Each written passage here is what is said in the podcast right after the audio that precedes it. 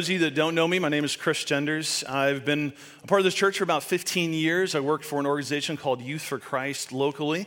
Um, I would, we work with middle school and high school students. I would cover your prayers. Um, we have sent a lot of Great Oak students to Miracle Camp this summer. Uh, we have two charter buses full of high school students from all across central Illinois. They're leaving this coming Saturday uh, to go to Chesapeake Bay, Maryland for a week. And uh, yeah, Grace is going with. So there you go. Miracle Camp's in the house. Yeah, it's like a homecoming reunion over here. Um, but we, we leave on Saturday. We're going to be gone uh, all next week. And uh, so I would just appreciate your prayers. A lot of those students don't know Jesus, um, and uh, they just, they're in for a treat. Uh, that, just an amazing week. So I would appreciate your prayers for that. Let me start with a question Have you ever had one of those moments where you felt invisible? Where you felt unseen, overlooked, ignored? I, I remember a moment like this my senior year of high school. Um, I wasn't the amazing specimen of a man that I am now. Um, I was a little nerdy. Um, I didn't have a full head of hair. It was a mullet, uh, if you can picture that. And uh, I remember it was during class. I think I had gone to the bathroom for some reason. Um, so nobody else is in the hallway except me as I'm walking down the hallway. And all of a sudden, I saw another senior, a girl, walking towards me. She was kind of cute, as most boys do in high school when cute girls are walking towards them. They get nervous and awkward and weird. But then she waved at me, and it was just us in the hallway. And I was like, wow, like here's my future wife. Like this is amazing. Like I don't know what I did to earn social status to all of a sudden have her notice me, but it's amazing. And I noticed she kind of looked at me weird when I waved at her, but I didn't think anything of it. Like we're gonna get married someday. And um, as we got closer, I noticed that she was no longer looking at me, but she was looking at her best friend, who I didn't know was walking behind me. And I was just the weird guy in the middle between her and her best friend. I felt invisible in that moment. I felt overlooked. And nobody likes that feeling. Nobody likes to be invisible, to be overlooked, to, to be chosen last for dodgeball, unless you hate dodgeball and you didn't want to play anyway. Then you're fine being chosen last. You wish you weren't in PE class at all. Nobody likes being overlooked for the promotion or the raise, the award, the recognition. Uh, nobody likes being alone in a crowd of people. Uh, when I uh, have done youth ministry uh, over the years, uh, one of the things that I like to do is stand at the door and greet students as they come in. Every student gets a fist bump or a high five, and a, a, a phrase from me that goes like this. I look them in the eyes and I say, I'm glad you're here. Because I want them to know that I see them, that they matter, that God sees them. You know, if we stop to think about it, this, this desire, this need to be known comes from God. Uh, scripture tells us that we are made imago Dei in the image of God. God exists in relationship with Himself, Father, Son, and the Holy Spirit. And so it makes sense that we would be hardwired for relationship. If you go back to the Garden of Eden, to the creation of all things, we see God creating things. And He keeps saying this phrase, it is good. He creates light and dark, and He says, it is good. He creates land and water, and says it's good. He creates birds and animals and fish of the sea, and he says it's good. And then he creates Adam alone. And it's the first time we see God go, it is not good. It's not good that Adam is alone. And so he creates Eve as a companion for him. We're hardwired to be known, to be seen, to not be invisible. It can go back to our childhood as well.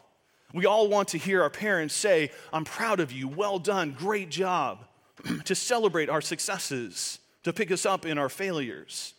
Uh, when I was in high school, middle school and high school, my, my dad worked a job that he was on the road Monday through Friday, so he wasn't around a lot. My mom was working two or three jobs to help make ends meet. So they couldn't be at a lot of my sporting events.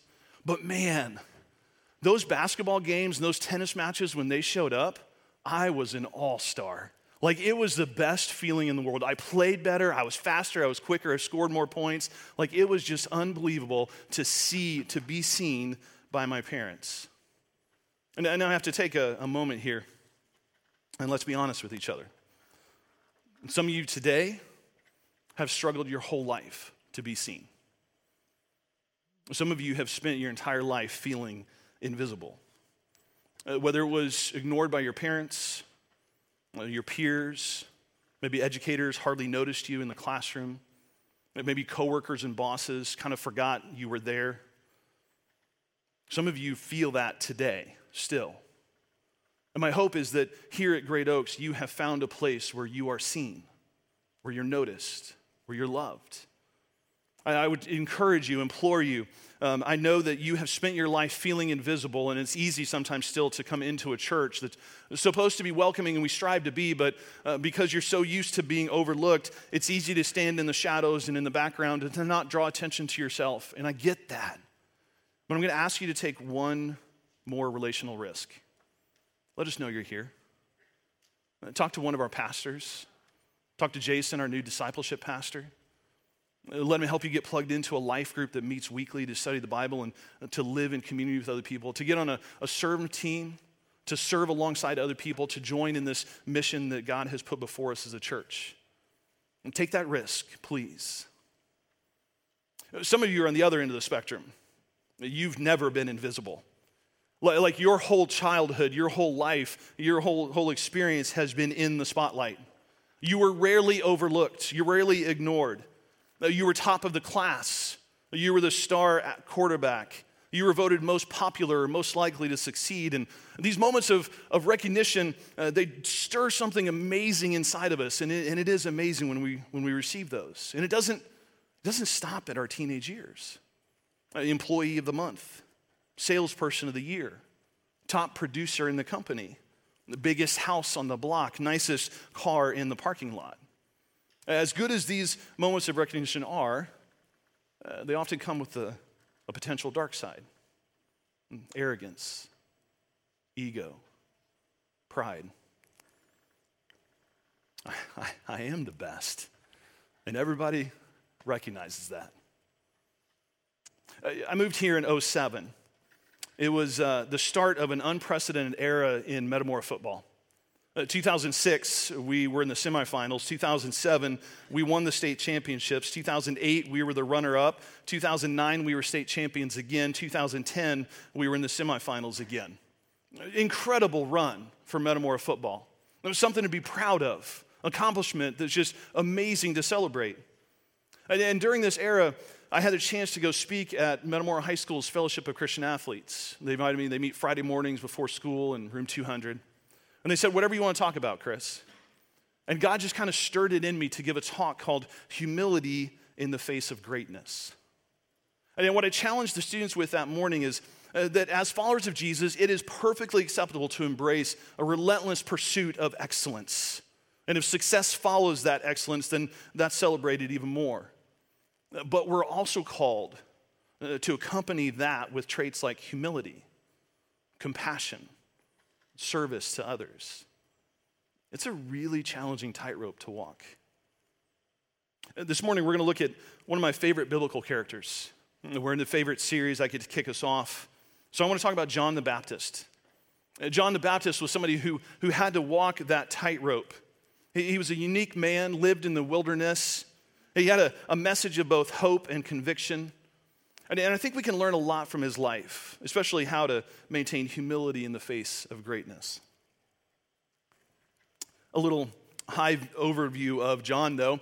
Here's some artwork. We didn't have Polaroids back then, so here's what people think he looked like. Uh, this is an artist's kind of mosaic of John the Baptist.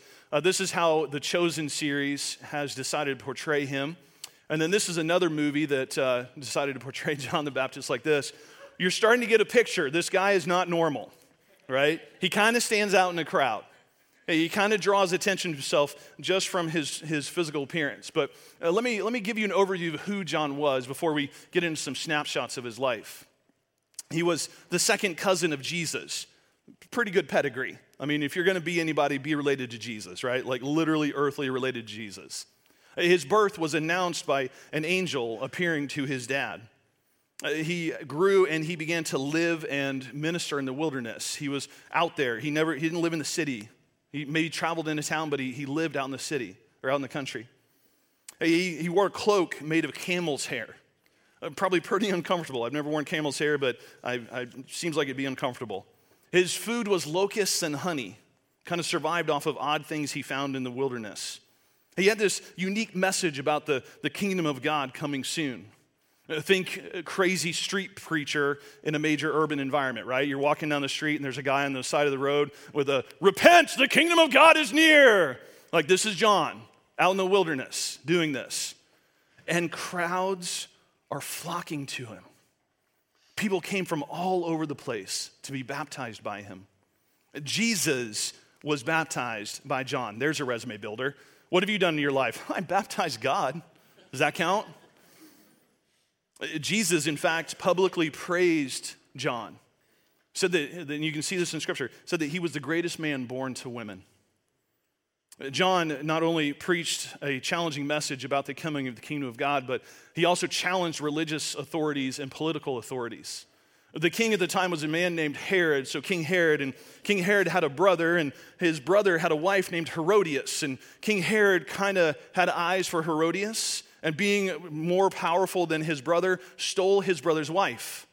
Well, John the Baptist is like, hey, that's not right. You shouldn't do that. And didn't only, uh, not only challenge uh, King Herod, but also talked publicly about it. Well, when you begin to talk publicly against the king, you kind of end up in jail. And so John is arrested, he's brought into jail, but he kind of languishes in prison for, for we don't know how long. But Herod was kind of fascinated by him. He, was also kind of uh, maybe fearful of the crowd, but Herodias, Herod's wife that he stole from his brother, hated John because John was calling him out, calling her out, calling Herod out.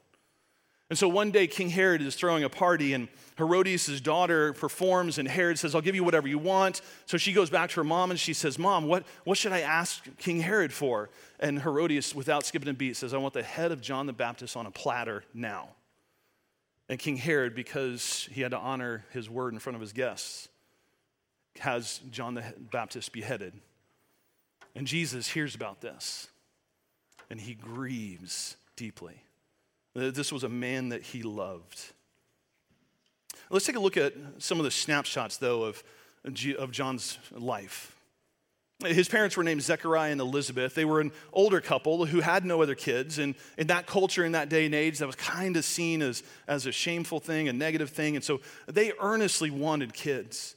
Zechariah was a priest, and he was serving in the temple one day. And uh, was assigned to be in the Holy of Holies, kind of the inner part of the temple, and an angel appeared to him and, and gave him this message. We pick this up in Luke chapter 1.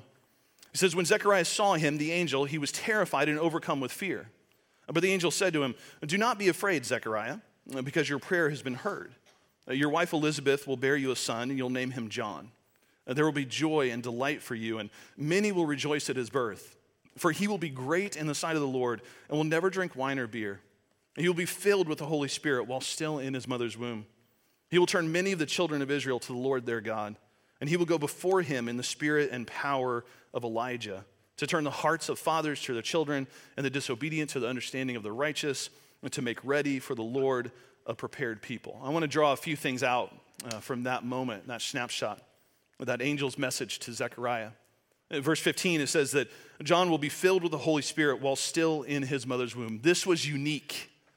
In fact, there is nowhere else in all of the Bible where we see that a, a, a, baby was born with the Holy Spirit in the womb. Nobody else. John was unique among all of mankind. In the Old Testament, the Holy Spirit would, the third person in Trinity, Father, Son, the Holy Spirit, which is kind of hard to grasp anyway, but in the Old Testament would be on a person for a very short period of time. In the New Testament, what we experience today, the Holy Spirit resides within us. But at the time of John the Baptist, that wasn't the case. And yet the angel told him, uh, John will have the Holy Spirit in the womb. He also says he's going to come in the spirit and the power of Elijah. And if you don't know who Elijah was, you could read through this and, uh, okay, whatever, I don't know what that means. But Elijah was, was a, a very powerful Old Testament prophet. Uh, he, he performed a lot of miracles. He challenged the prophets of Baal in a God versus God um, mountaintop battle. He predicted no rain for three years, and it happened. He provided a widow with unending grain and oil. And when that widow's son died, uh, Elijah rose, raised that son from the dead. He crossed the Jordan River on dry ground by taking his cloak off and touching the water, and the water parted like Moses in the Red Sea. In fact, he didn't die, he was taken up in a chariot of fire. And so the Jewish people, even still today, are still waiting for Elijah to come back. Uh, during the Passover meal, uh, they will have an extra glass of wine on the table for Elijah. And at some point in the meal, uh, typically a child will go to the door of the house and they'll open the door and they'll look outside to see if Elijah has arrived during this Passover meal. They still do that today. The arrival of Elijah was an indication that the Messiah was coming. And here Zechariah hears, Your son, born to you in old age, Holy Spirit in the womb, will be like Elijah and will prepare the way for the Messiah. And then there's this weird thing in there that's easy to overlook in verse 17. It says that John's going to turn the hearts of their fathers to their children. Why is that important? Uh, well, to understand that, you have to understand that from the Old Testament to New Testament, on a timeline, is 400 years of silence. God chose not to speak through any prophet, any priest, anybody. It's just 400 years of silence. And so Zechariah, the priest, and all of the Jewish nation was just waiting for God to show up again. Uh, they're waiting with anticipation. And all of a sudden, we see this that, that we hear these words. And for Zechariah, they're going to be very familiar words. If you go back to the Old Testament, the, the final book of the Old Testament is Malachi, and the final chapter of that book, and the final verses, words of that chapter, before 400 years of silence, is God saying this through Malachi I'm going to send you the prophet Elijah before the great and terrible day of the Lord comes, and he will turn the hearts of the fathers to their children, and the hearts of children to their fathers. Those are the last words that the nation of Israel had ever heard from God. And then Zechariah hears from an angel By the way, your son, he's the one. And so John's kind of a big deal. You got to wonder how much of this his parents have told him through his years. But he, he grows, he begins to serve in the wilderness. He's preaching. Remember, crowds have been flocking out to him. Uh, people are just wondering who is this guy? What's he about? He's becoming a pretty big deal in that nation. And so the religious leaders decide we're going to go send some people and figure out who this guy is. And so we read this in John chapter 1. It says, The Jews from Jerusalem sent priests and Levites to ask him, Who are you? He didn't deny it, but confessed, I am not the Messiah. I'm sure people were wondering, Are you, are you the Messiah? Are you the one we're waiting on? I mean, all of our history has been pointing towards this moment. Are you that person? And John goes, No, I'm not. What then? They asked him. Are, are you Elijah? I'm not, he said. Are you the prophet? No, he answered. Who, who are you then? We need to give an answer to those who sent us. What, what can you tell us about yourself? Who are you? What are you doing? Why are you such a big deal? Have you ever had a moment like this? Some of you have. Ever had a moment when people sought you out because you were succeeding at something? You were the, the all star student who really just understood everything. And other students were seeking you out for help. Teachers were sending students to you because they, they knew that you could explain it maybe as well or better than they could. Uh, maybe you're achieving on the sports arena, and, and other athletes are coming to you and going, Hey, can you give me some workout ideas? Can you tell me how to be a better athlete? Uh, maybe your, your kids are well behaved and other frantic parents with kids running around at their feet going crazy are trying to figure out how in the world you do it, and they're texting you, Help, please, what are you doing that's so different than what I'm doing? Maybe it's business success. You've reached the pinnacle of your career, and all these people are coming to you for mentoring and for advice. Maybe it's health and wellness. People want to know how, how, how can I eat better? How can I exercise better? It's easy in these moments to start thinking of ourselves more than we should. It's easy to, to start getting prideful, arrogant. It's easy to start thinking, I am kind of a big deal. I am really smart. Other students should be coming to me for tutoring. I am an amazing athlete. Like, other people should train how I train. I am the best parent I know. I mean, I look around. Like, I know. My kids eat healthy, they're always polite to each other, and they do extra chores without even asking, right? I'm the best employee this place has. It would fall apart without me if only everybody worked as hard as I do. It's easy in those moments, especially when people are coming to you saying, What's your secret? Why are you so successful? Now, let's take a look at how John the Baptist responds again. I mean, he really is a big deal. But watch how he responds. Are you the Messiah? Nope. Are you Elijah? Nuh uh. Are you the prophet? Not even close. Who are you? John says, Listen, I'm, I'm just a voice of one crying out in the wilderness, Make straight the way of the Lord. John's answer I'm not. I'm not that smart. I'm not that athletic. I'm not that good. I'm not the best. I'm not even the one you should be paying attention to. I'm simply somebody who's being obedient to what God has asked me to do. And he goes on to explain what that thing was. He was sent to reveal who the Messiah was for everybody else. That's why he was baptizing in the wilderness. And there's a day that, that he's baptizing, and Jesus comes out to him, his second cousin, and wants to be baptized. And John kind of already knows, like, Jesus is the man. And so John tries to push Jesus away. Says, no, no, no, I need to be baptized by you. And Jesus goes, no, I need to be baptized by you. And so John submits and he baptizes him. The Holy Spirit descends on Jesus like a dove. And this is the long awaited moment that John has been waiting for. It's the, the pinnacle of his career. He cannot get any higher. He has revealed who the Messiah is. All of the years of living in the wilderness, all the years of locusts and honey and preaching this crazy message and being misunderstood, all of it is for this moment right here. And then the crowds start to walk away. The followers start to turn towards Jesus. Even some of John's closest friends and disciples begin to abandon him and, and go to Jesus.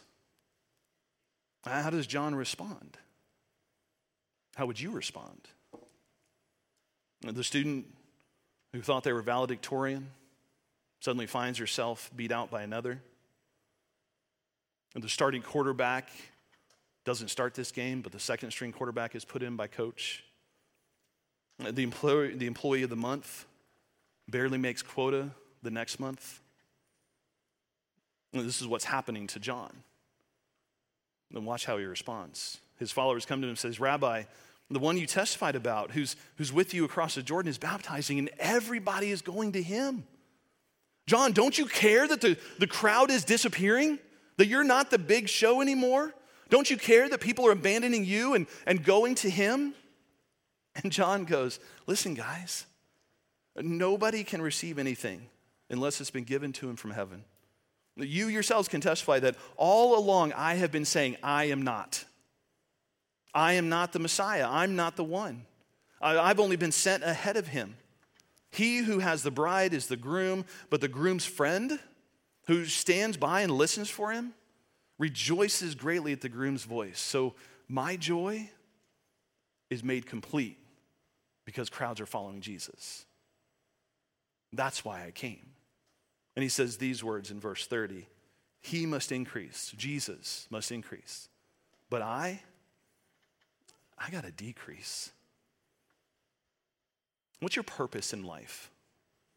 It's a question every human being has to answer. I don't care what you believe about Jesus or not. Every human being wrestles through this question like, why am I here? Rick Warren, who wrote the, his seminal book, uh, Purpose Driven Life, starts with these words about what is your purpose here on earth. And he says, It's not about you. And he goes on to unpack that. He says, It's not about you. The purpose of your life is far greater than your own personal fulfillment, your peace of mind, or even your happiness. It's far greater than your family, your career, or even your wildest dreams and ambitions. If you want to know why you were placed on this planet, you must begin with God. You were born by his purpose and for his purpose. Rick says it's, it's not about your personal fulfillment, your peace of mind, your happiness. It's not about your family, your career, your, your dreams and ambitions. If we claim to be followers of Jesus, those of us in this room who claim to follow Jesus, then we must accept that our life is not our own. John modeled this for us.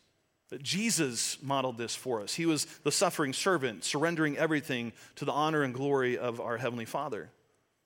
And we should strive to do the same.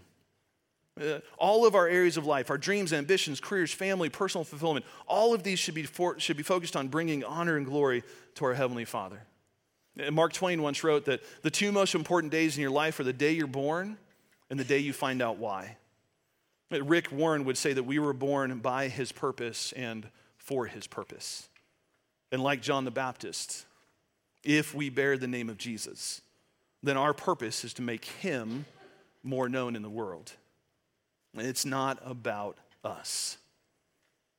Friends, you and I, and this is going to be hard for some of us to believe, you and I are not the main characters in our life story. John the Baptist knew his calling. He knew that it was to make Jesus more known in this world. He knew that he was sitting in the second chair. Uh, uh, John the Baptist knew that he was in the background, that his job was to, to elevate Jesus in this world. So much of the tension we feel in our lives is when we try to step into the spotlight, to, to claim a position that really and rightly is only Jesus. Uh, we did a, a, a men's discipleship program here many years back. It was uh, called Men's Fraternity. And there was this thing in there called a paradox principle. And it says if you really want to live, you have to die to self. You have to make your life not about you, but about loving God and loving others. Demonstrate the, the radical love of Jesus in a world that so desperately needs it. What would that look like in your world this week? Really, only you can answer that question. But what would it look like to, to make the name of Jesus more famous in this world and your name a little less famous? Well, it looks like a few years ago when I got back from summer camp, two in the morning, uh, students all got picked up by parents. We had a, the buses were destroyed, the charter buses. We had to clean them. And I'm starting to clean up, and I'm exhausted. And I look up, and there's my boss, the executive director of Youth for Christ. Not saying a word, just broom and a dustpan and a garbage pan, garbage bag in his hand. And he's cleaning, and he looks up and he sees me. He's like, Chris, go home. I got this. I'll clean this bus. That was an amazing moment for me to see my boss, the executive director of this whole thing, telling me to go home. He's going to clean up after us. It's the, the star athlete giving up their starting position to a bench player in the, the final game of the season. It's the employee of the month mentoring younger employees and then celebrating when they get recognized, when they win employee of the month, praising them publicly. It's the CEO who gives up her bonus to provide more equitable pay. It's the, the family who intentionally downsizes their home and their, their lifestyle to give away more money to feed and house other people.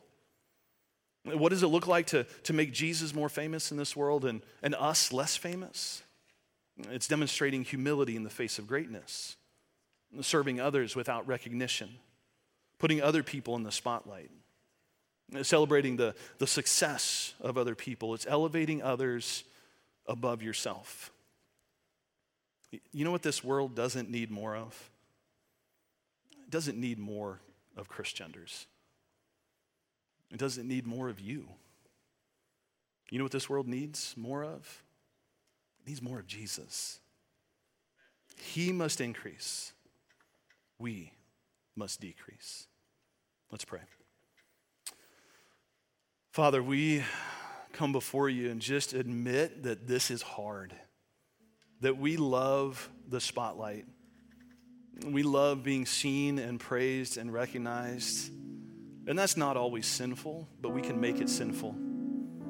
Father, forgive us when we do. Forgive us when we, we relegate you to second chair, to the background, and we take lead.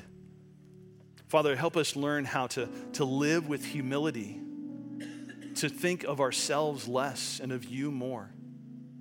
Father, to surrender all areas of our life to making the name of Jesus more famous everywhere we go. We pray this in his name. Amen.